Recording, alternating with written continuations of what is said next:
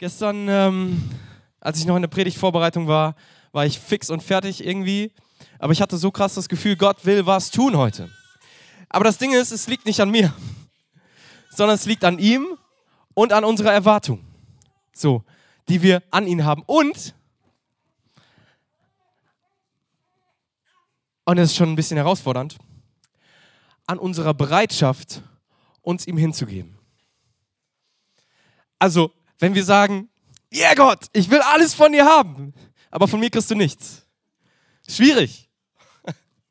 Aber wir werden das im Laufe der Predigt noch ein bisschen weiter verstehen. Okay, seid ihr bereit? Okay. Jeder, der hier in diesem Raum sitzt, jeder Einzelne, ist von Gott geschaffen und unfassbar geliebt. Wenn du hier sitzt, dann darfst du wissen, du bist geschaffen, du bist gewollt. Ganz gleich, was andere Menschen dir sagen, ganz gleich, was deine Eltern dir sagen oder gesagt haben, ganz gleich, was in deinem Leben passiert ist, ganz gleich, was andere Menschen dir angetan haben. Du bist gewollt und du bist geliebt. Und du hast einen Sinn im Leben. Und Gott wusste ganz genau, dass keiner von uns, keiner, er wusste ganz genau, dass keiner von uns jemals eine Chance haben würde, zu Gott zu kommen. Er wusste von Anfang an, dass keines seiner Geschöpfe am Ende seines Lebens mit ihm in der Ewigkeit sein kann. Kannst du dir vorstellen, wie schlimm das ist? Für jemanden, der, für, stell dir Gott vor, der dich geschaffen hat, aus reiner Liebe. Und der dann feststellen muss, in Ewigkeit werde ich nicht mit dir zusammen sein können. Der Grund ist, weil wir uns immer wieder von Gott abwenden und sündigen. Au. Das ist der Grund dafür, warum es nicht geht. Der Grund ist nicht, dass Gott es nicht möchte, sondern der Grund ist, weil wir es manchmal nicht möchten.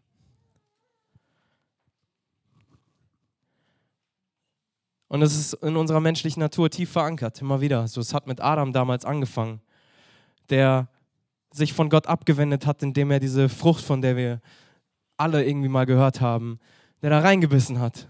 Wo er wusste, du kannst alles machen, was du willst, nur das tu nicht. Und er tut genau das.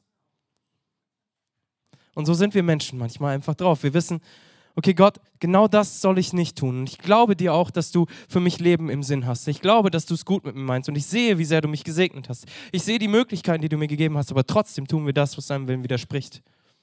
Das ist in unserer menschlichen Natur tief verankert.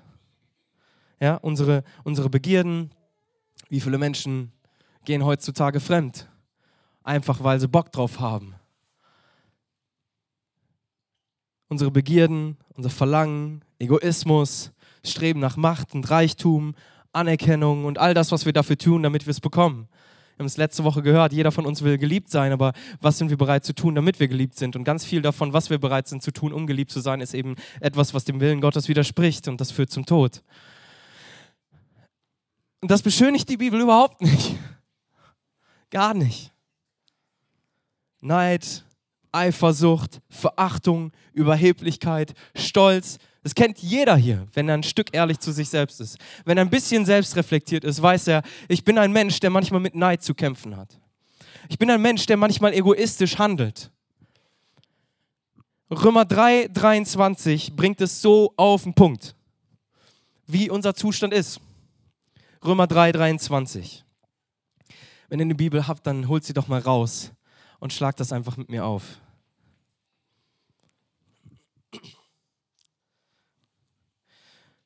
Römer 3:23.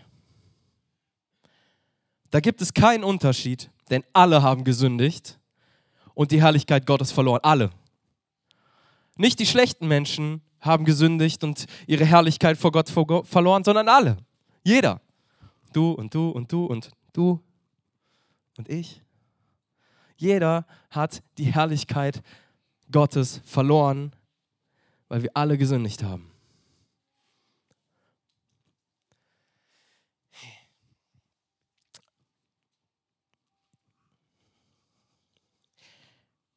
Und wir lesen von einem Gott der Liebe. Aber wir lesen auch von einem Gott, der nicht nur vollkommen Liebe ist, sondern auch vollkommen Gerechtigkeit ist. Wir sind gerade in dieser Predigtreihe Klarheit zum Leben. Und diese Klarheit will ich uns heute einfach mal teilen, damit wir das Leben, was danach kommt, begreifen und schätzen. Wenn, wenn jemand sündigt und wir einen vollkommen gerechten Gott haben, dann ist irgendwie klar, dass für dieses Unrecht, was ich jemand anders zugefügt habe oder was ich Gott gegenüber zugefügt habe, dass jemand dafür bezahlen muss, damit wieder Recht hergestellt ist. So, wenn ich in der 50er, in der 30er Zone 60 fahre, dann bezahle ich dafür, damit Gerechtigkeit wiederhergestellt ist. Wenn ich wenn ich ein Problem mit jemandem habe, und ich rede schlecht hinter seinem Rücken über ihn, dann widerspricht das den Grundsätzen Gottes, dass wir unsere Feinde lieben sollen. Und in dem Moment, wo ich das tue, muss jemand dafür bezahlen, damit Gerechtigkeit wiederhergestellt ist. Jetzt haben wir es mit einem heiligen Gott zu tun, der perfekt ist, an dem kein kleiner Makel ist, der hoch erhaben ist. So, mache ich einen Fehler, die einzige Gerechtigkeit ihm gegenüber, damit diese Heiligkeit wiederhergestellt werden kann, ist kein, ist schon okay, passt schon, ich vergebe dir, weil du kannst mir eh nichts entgegenbringen, sondern dein Tod. Weißt du, wenn, wenn ich einen schlechten Gedanken über jemanden habe, vor der Gerechtigkeit und Heiligkeit Gottes ist die logische Konsequenz mein Tod. Das ist die der einzige Weg, wie Gerechtigkeit wiederhergestellt werden kann, wenn ich glaube, dass wir einen heiligen, perfekten Gott haben. Macht das Sinn? Kann, könnt ihr das nachvollziehen? Denn alle haben gesündigt und die Herrlichkeit Gottes verloren. Jetzt haben wir aber einen Gott der Liebe, der eben nicht nur Gerechtigkeit ist, Gott sei Dank sondern der auch Liebe hat. Weißt du, jemand muss für diese Schuld bezahlen, ja. Aber Gottes Herz für dich und mich ist, ich will nicht, dass du dafür bezahlst. Ich will nicht, dass du stirbst, weil mein Ziel ist, dass wir in Ewigkeit miteinander zusammen sein können. Ich habe dich geschaffen aus Liebe. Ich habe jedes Haar auf deinem Kopf gezählt. Ich kenne dich durch und durch. Ich liebe dich von Kopf bis Fuß meine Sehnsucht nach dir ist so groß, aber das, was du tust, das führt dazu, dass wir nicht zusammen sein können. Er sehnt sich so sehr danach, dass es geht, aber vor seiner Gerechtigkeit und Heiligkeit geht es eben nicht. Und er will nicht, dass wir für unsere Schuld bezahlen. Im Alten Testament, so zu Noahs Zeiten, Abrahams Zeiten, war diese die Lösung für das Problem, dass jemand für die Schuld bezahlen muss, dass jeder Einzelne, der Gott verherrlichte, der Gott nachfolgen wollte sozusagen, der, jeder Jude, der eine Schuld begangen hat, musste dafür ein Opfer bringen. Es musste Blut fließen. Nicht ihrs, sondern das Blut von Tieren. Wir lesen in dem Alten Testament ständig von irgendwelchen Tieropfern, ja, Schlachtopfer, ähm, wo Blut fließen musste, damit Gott gnädig sein kann, damit Gerechtigkeit irgendwie wiederhergestellt wird. Ja? Wenn, ich, wenn ich damals etwas Schlechtes getan habe, dann nahm ich mir drei, drei meiner besten Schafe, ging damit zum Priester und habe gesagt, hier, ich habe gesündigt. Und dann siehst du vor deinen Augen, wie dieses Tier hingerichtet wird und Blut fließt. Das Tier stirbt und dir ist so klar, das wäre eigentlich meins gewesen. Das wäre eigentlich mein Leben gewesen. Das wäre eigentlich mein Blut gewesen, was hätte fließen müssen, damit mir meine Schuld vergeben ist. Und den Menschen wurde damals so krass vor Augen geführt, was es kostet, wenn ich sündige. Und für uns ist es heute so, Gnade. Gnade ist für alle da. Hey, mir ist vergeben. Uns ist nicht mehr bewusst, was es kostet, wenn wir sündigen. Und das soll überhaupt gar keinen Druck machen, sondern uns vor Augen führen, am Ende vor Augen führen, wie kostbar das ist, was Jesus für dich getan hat. Weißt du, 1. Mose 22, Vers 2.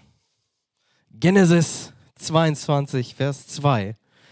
Lesen wir von Abraham, zu dem Gott etwas sagt. Und zwar sagt Gott zu Abraham, nimm deinen Sohn, deinen einzigen, den du lieb hast. Wer hat vielleicht einen Sohn? Ein. Versetz dich zurück an den Tag, wo du nur einen hattest. Dann zählt's. Stell dir vor, du hast einen Sohn. Und die Mamis können es richtig gut nachvollziehen. Gott sagt zu ihm, nimm deinen Sohn, deinen einzigen, den du lieb hast, den Isaak, genau ihn. Zieh in das Land Moria und opfer ihn als Brandopfer. Verbrenn ihn auf dem Berg, den ich dir zeigen werde. Und Abraham macht sich auf den Weg, drei Tage lang, nimmt er seinen Sohn an der Hand bewegt sich auf diesem Berg zu und weiß drei Tage lang mit jedem Schritt, dort werde ich ihn umbringen. Wie verrückt ist das? Und ich frage mich, wozu sind wir bereit, um Gott gehorsam zu sein? Der hat nicht lange gezögert, er hat es einfach gemacht. Es hat ihm nicht, mit Sicherheit, hat es ihm nicht leicht gefallen. Mit Sicherheit hat es ihm das Herz zerrissen aber er kannte seinen Gott und er vertraute ihm blind.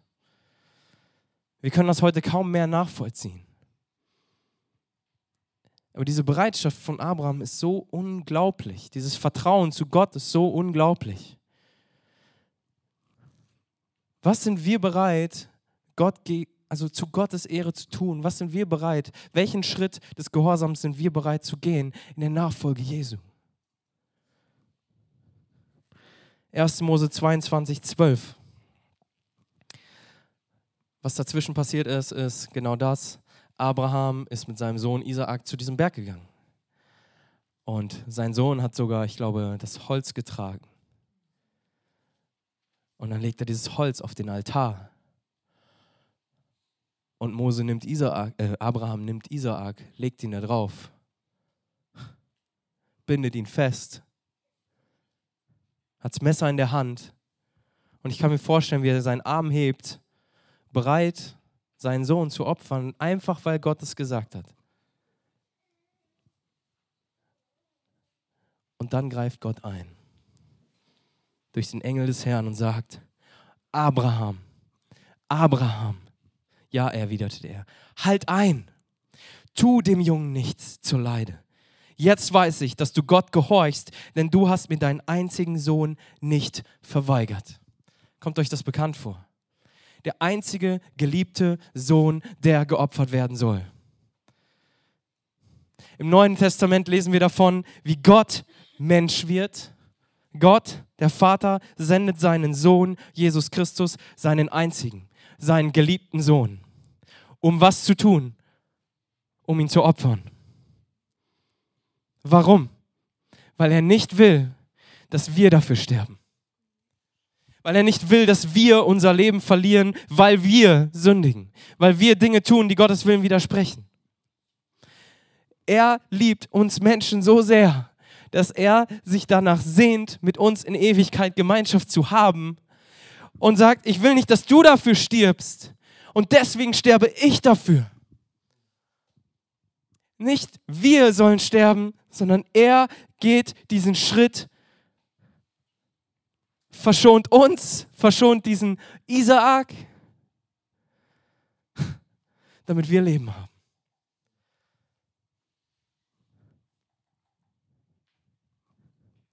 Wir haben eben verstanden, aus dem Alten Testament heraus, auch wenn, wenn uns das überhaupt nicht passt, sowas mal zu hören, auch wenn du vielleicht am Sonntagmorgen was ganz anderes hören möchtest, irgendwas Ermutigendes, Nettes. ohne dass Blut vergossen wird, kann es keine Vergebung geben. Weil Gott gerecht ist, weil Gott heilig ist und weil jemand dafür bezahlen muss. Es muss passieren. Wenn, wenn Gott einfach sagen würde, ist okay, passt schon, dann würde er lügen. Dann würde er sich selbst betrügen. Denn er ist nicht nur Liebe, sondern er ist auch vollkommene Gerechtigkeit. Und das, deswegen sagt er in aller Klarheit, es muss bezahlt werden, es muss Blut fließen, aber er sagt, ich lasse es fließen von mir selbst, weil ich dich liebe. Weil ich möchte mit dir in Ewigkeit zusammen sein. Gott wollte nicht, dass wir den Preis bezahlen. Und jetzt lesen wir weiter Römer 3. Wir haben eben 23 gelesen, wir lesen weiter bis 25. Es steht, da gibt es keinen Unterschied, denn alle haben gesündigt und die Herrlichkeit Gottes verloren. Das war unser Zustand. Doch werden sie ohne eigenes Zutun durch seine Gnade gerecht. Gerecht. Gerechtigkeit, gerechter Gott. Ohne eigenes Zutun durch seine Gnade gerecht gesprochen. Der Preis, dass das passieren kann, ist, dass Jesus stirbt für dich. Dass Gott stirbt für dich. Das geschieht aufgrund der Erlösung, die in Jesus Christus Wirklichkeit geworden ist. Ihn hat Gott als Sühneopfer öffentlich dargestellt. Dargestellt meint hingegeben in dieser Opfersprache. Ja? Er hat ihn als heiliges Opfer dargestellt. Und durch sein vergossenes Blut ist die Sünde, Sühne, ist die Sühne vollzogen worden und durch den Glauben kommt sie uns zugute. Für uns reicht es aus, zu sagen, ja Jesus, ich glaube dir. Ich muss nicht mehr meine drei Schafe nehmen zum Tempel gehen und sie schlachten lassen. Ich kann einfach sagen, danke Jesus für das, was du für mich getan hast. Danke Jesus Völlig unverdient. Danke, Jesus.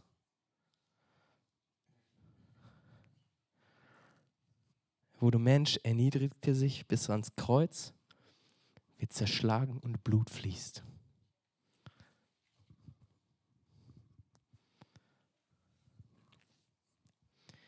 Und ich sage es jetzt einfach einmal so hart. Du, vor der Kreuzigung wird er einfach geschlagen mit einer Peitsche, wo wahrscheinlich Blei- oder Metallstücke am Ende dieser Peitsche waren. Und mit jedem Hieb zerreißt es ihn den Rücken. Haut platzt auf, Blut spritzt raus, Muskeln werden zerrissen, bricht vor Schmerzen zusammen, wird bespuckt und noch geschlagen.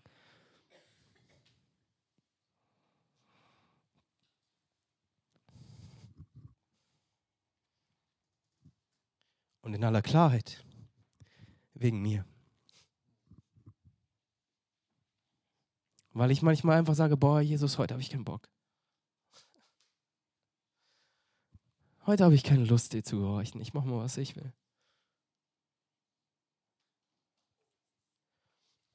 Und dann schleppt er sich irgendwie auf diesen Berg, kann diesen Holzbalken nicht mehr tragen, weil er vor Schmerzen zusammenbricht und jemand anders muss dieses Kreuz den Berg hochtragen und er schleppt sich irgendwie da hoch, wird dann an das Kreuz genagelt, ja, so, so lange ordentliche Nägel werden ihm durch die Hände geschlagen. Und dann richtet man ihn am Kreuz hängend auf. Und was dann passiert ist, in der Erschöpfung kannst du dich selbst nicht mehr an den Nägeln irgendwie hochziehen, damit du noch Luft kriegst, weil in dem Moment, wo du zusammensackst, drückt es dir die Lunge zu und du erstickst langsam. So, so ein Tod stirbt er da am Kreuz, er verreckt bitterlich. Wegen mir und wegen dir.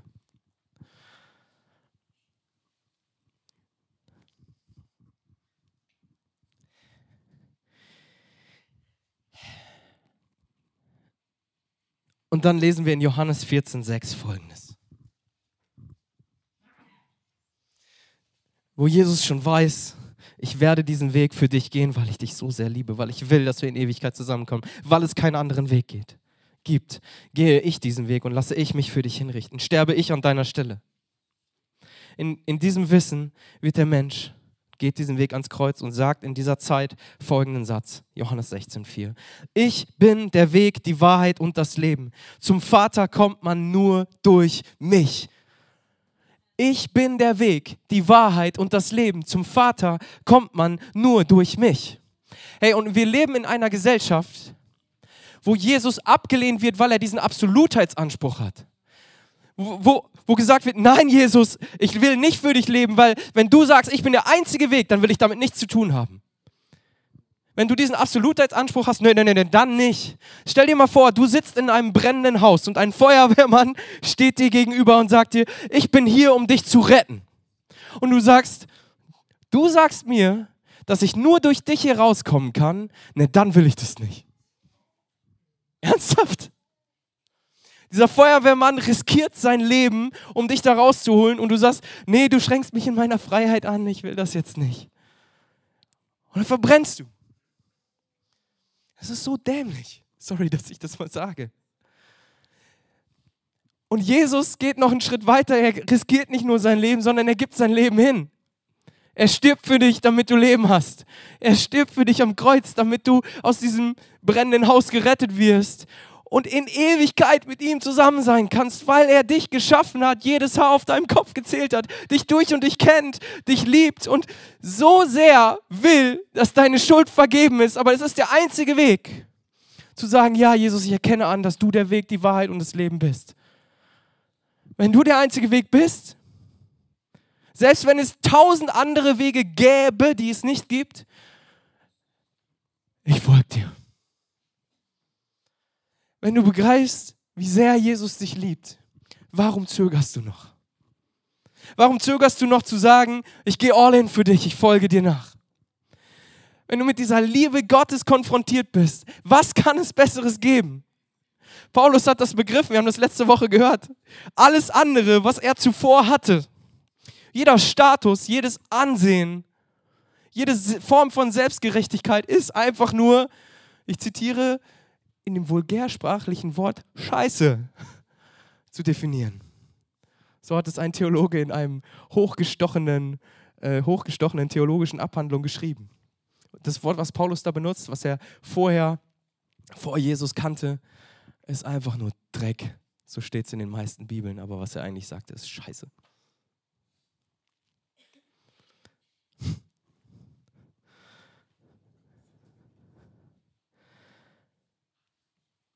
Er ist der Weg, die Wahrheit und das Leben. Er ist der, der diesen Absolutheitsanspruch in seinem Wesen trägt.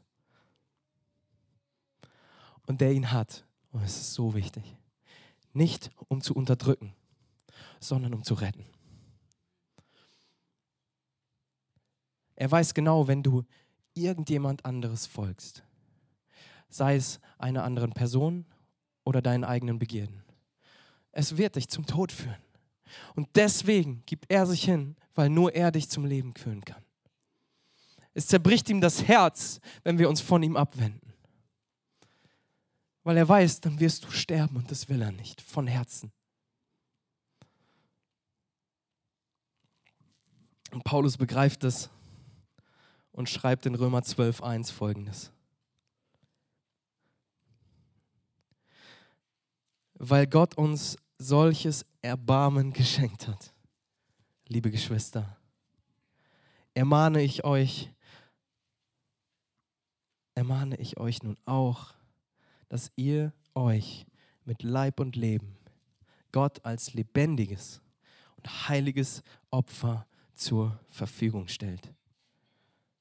An solchen Opfern hat er, hat er Freude und das ist der wahre Gottesdienst.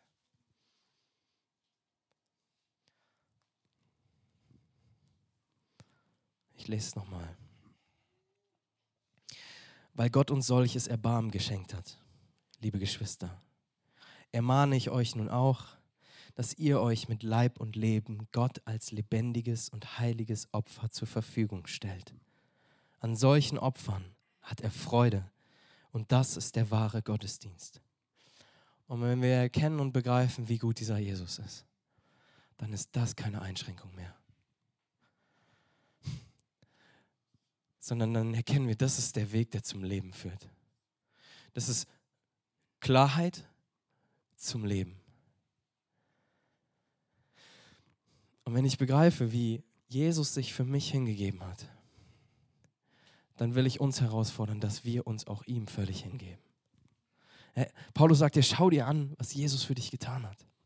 In den ganzen Kapiteln vor Kapitel 12 beschreibt er das Evangelium, das, was Christus für uns getan hat. Er beschreibt, wie verloren wir ohne ihn waren. Und wie kostbar das ist, was er für uns gegeben hat. Und seine Schlussfolgerung ist, Freunde, dann vor diesem Erbarmen, gebt euch hin.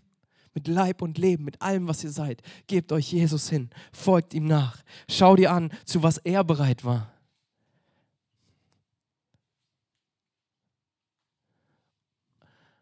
Und wenn ihr ein Leben ihm zur Ehre führt, führt euch das zum Leben.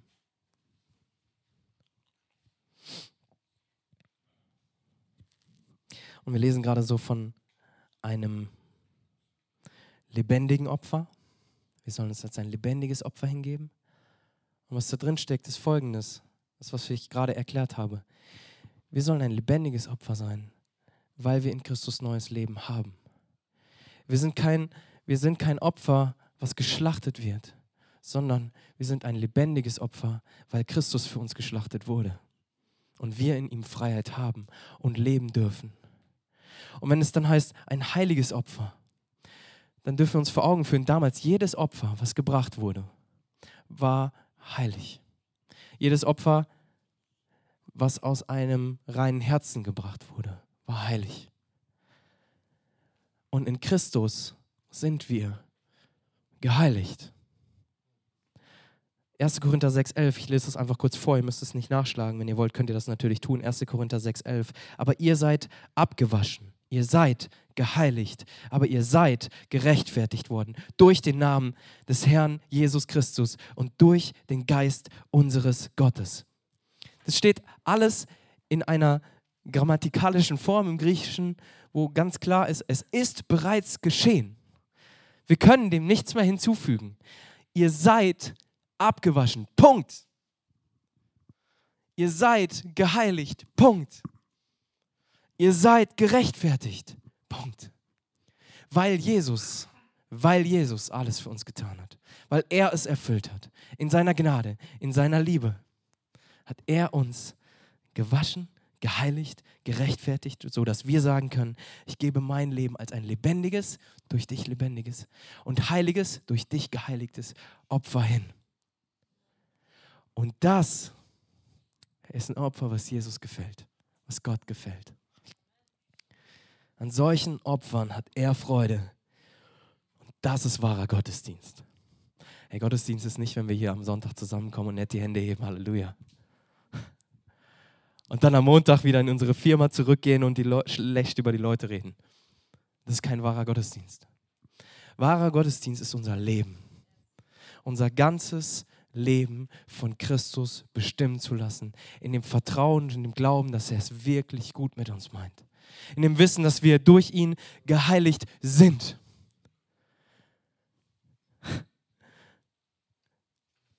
Daran hat er gefallen.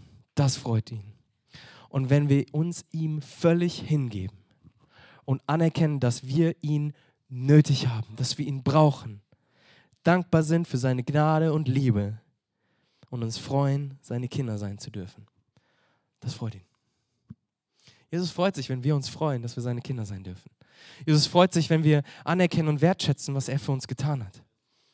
Weißt, es geht gar nicht darum, dass wir irgendwelche Gesetze und Regeln erfüllen müssen. Nein, das hat Jesus bereits erfüllt. Es geht darum, dass wir begreifen, wie gut das ist, was Jesus für uns getan hat. Und das führt zu Dankbarkeit. Und dann denke ich gar nicht mehr darüber nach, ob ich seinem Willen gehorsam sein will, sondern denke ich, yes, Jesus, ich will nichts anderes, weil ich weiß, dass das, was du von mir willst, zum Leben führt. Jesus, du allein bist genug für mich. Ich weiß, dass ich die Gesetze nicht mehr erfüllen muss. Danke, dass du sie erfüllt hast. Und aus Dankbarkeit folge ich dir nach. Und ich entscheide mich Tag für Tag jeden Tag neu dir nachzufolgen, deinen Willen zu tun, Sünde hinter mir zu lassen, weil ich weiß, dass du mich zum Leben führst. Das ist wahrer Gottesdienst. Und das ist gar nicht so schwer. Das fordert ein Stück Demut, und zwar ein ganz schönes Stück. Das fordert die Bereitschaft, seinen Stolz aufzugeben. Das fordert dieses Bewusstsein, ja, ohne dich wäre ich wirklich verloren. Und die Konsequenz ist Leben in Fülle und Freiheit in Fülle durch Christus. Das ist Gottesdienst. Und wenn wir das leben, ihr Lieben, wenn wir das leben, wenn wir unsere Feinde anfangen zu lieben, weil wir von der Liebe Jesu erfüllt sind, wenn wir einander vergeben und aufhören, schlecht übereinander zu reden, weil Hans-Jürgen mich am Sonntagmorgen schräg angeguckt hat. Hey. Das leben, wenn wir Menschen ein Lächeln schenken, nicht weil wir das als gute Christen so machen müssen, sondern weil wir erfüllt sind von der Liebe Jesu. Wenn wir uns hinter die Leute auf unserer Arbeitsstelle stellen, über die schlecht geredet wird und die anderen Leute merken, okay, das ist wirklich nicht okay, es tut mir leid. Versöhnung geschieht in deiner Firma. Wenn wir anfangen, so zu leben, wenn du anfängst, so zu leben, dann wirst du zu Wort Gottes im Leben eines Menschen. Weißt du, viele, viele Menschen da draußen haben noch nicht eine Zeile in der Bibel gelesen. Aber sie lesen dich. Und wenn du erfüllt bist von der Liebe Jesu, wenn du begreifst, wie sehr dir vergeben ist, wie sehr du ihn brauchst und du aus dieser Vergebung heraus anderen Menschen begegnest, dann werden Menschen die Liebe Jesu leuchten sehen durch dich. Wir haben in dem Vorgebet noch ein weiteres Bild. Eine riesige schwarze Welle von Ängsten, die über Menschen hereinbricht. oder hereinzubrechen droht. Eine riesige Welle von Sorgen, Depressionen, Niedergeschlagenheit, Hilflosigkeit, Verzweiflung. Tiefschwarz und riesengroß. Und da war dem gegenüber, gegenüber dieser einen Welle, stand ein kleiner Funke. Ein klitzekleiner Funke. Und die Welle hatte keine Chance gegen diesen Funken. Sie hatte keine Chance weiterzurollen. Die gesamte Macht dieser Welle war gebrochen durch diesen kleinen Funken. Und dieser Funke ist Christus. Dieser Funke ist die Liebe Jesu in deinem Leben.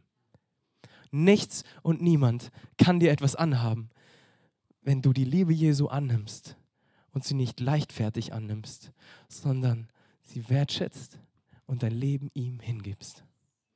Und ich will uns als Credo-Kirche herausfordern. Ich will uns als Geschwister, als Familie herausfordern, dass wir mal Religion zur Seite tun. Ja, dieses ganze religiöse, den ganzen religiösen Kram mit, ich, ich muss beten, ja, ich muss, muss Jesus anbeten, ich muss Bibel lesen, ich muss, ich muss, ich muss, um gerechtfertigt zu sein. Und dass wir sagen, Jesus, mein Leben gehört dir. Mein ganzes Leben gehört dir. Und jetzt ein gefährliches Gebet. Ich will dich herausfordern, das zu sprechen. Mach du, Jesus, mit meinem Leben, was du willst. Punkt. Und du wirst erleben in deinem Leben, wie Wellen aufhören, über dir zusammenzubrechen weil der Funke da ist. Du wirst erleben, wie du standhaft bist, weil der Funke da ist. Weil die Kraft Gottes anfängt in dir zu leben, wenn du sagst, mein Leben gehört dir. Du wirst an deine Grenzen kommen, aber nur dafür, damit Jesus deine Grenzen erweitert. Du wirst an deine Grenzen kommen dafür, dass Jesus dir zeigt, ich bin in den Schwachen mächtig. Und ich habe dir vergeben. Mir fällt es gerade schwer, so ein so einen Übergang hinzukriegen.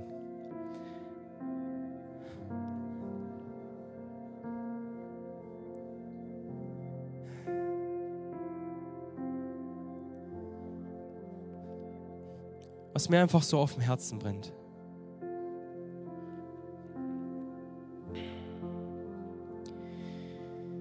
ist, dass ihr frei werdet.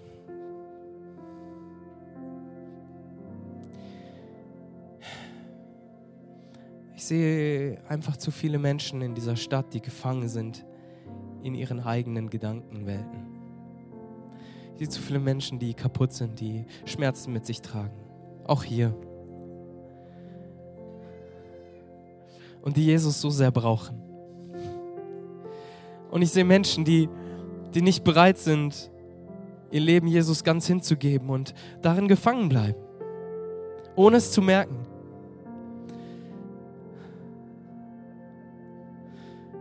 Ich bete einfach kurz. Heiliger Geist, ich bete, dass du, dass du weiter wirkst. Jesus, ich bete, dass du durch die Reihen gehst jetzt und dass du zu Menschen sprichst und einfach deinen dein Geist ausgießt, deine Herrlichkeit zeigst, offenbarst, wie sehr du die Menschen hier liebst, die Menschen in dieser Stadt liebst. Ich bete, dass du das tust, was du tun kannst, womit ich mit Worten überhaupt nicht überzeugen kann, aber was du, was du wirken kannst. Ich bitte, dass du zeigst, dass ein jeder hier unendlich geliebt ist. Und dass der Weg in deine Nachfolge führt. Denn du bist der Weg, die Wahrheit und das Leben.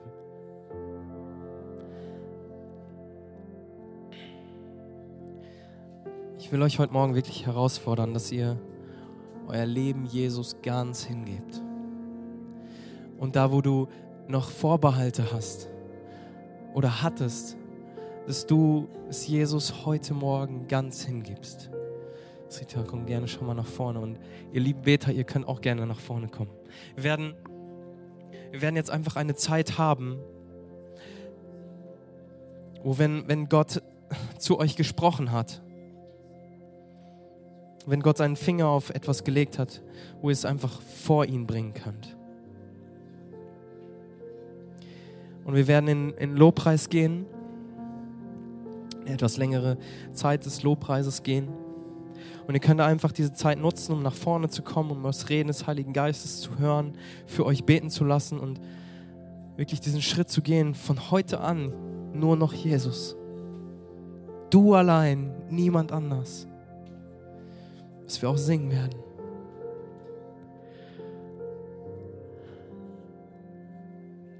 Weil ich habe in letzter Zeit so oft gedacht, so ich will, ich will nicht, ich will nicht Kirche bauen, wo wir uns um uns selbst drehen. Ich möchte Kirche bauen, wo wir befreit werden und uns um Christus drehen. Und von ihm Leben empfangen und nicht um es nur für uns zu behalten, sondern um es durch uns hindurch fließen zu lassen zu anderen Menschen, die es so sehr brauchen.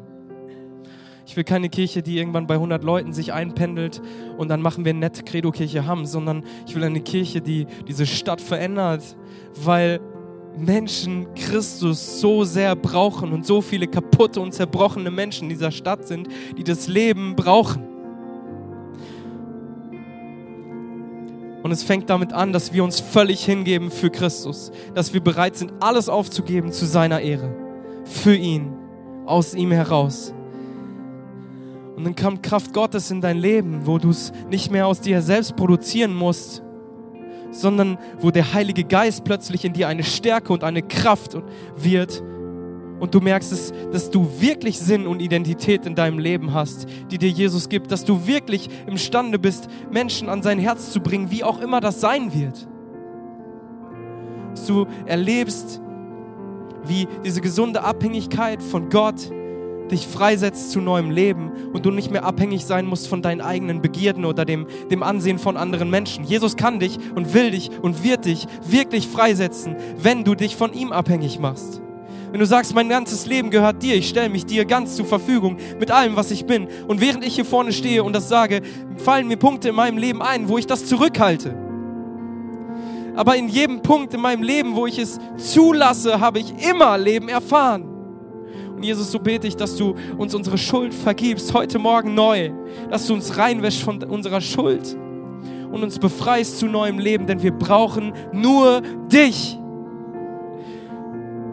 Ich danke dir, Jesus, dass du für unsere Schuld gestorben bist. Ich danke dir, dass du dich uns zugewendet hast, obwohl wir uns von dir abgewendet haben. Ich danke dir, dass ein Funke deiner Kraft dafür sorgt, dass Ängste, Depressionen und alles weichen muss in deinem Namen, weil du so viel herrlicher bist, weil du so viel größer bist, weil du so viel mehr Kraft hast.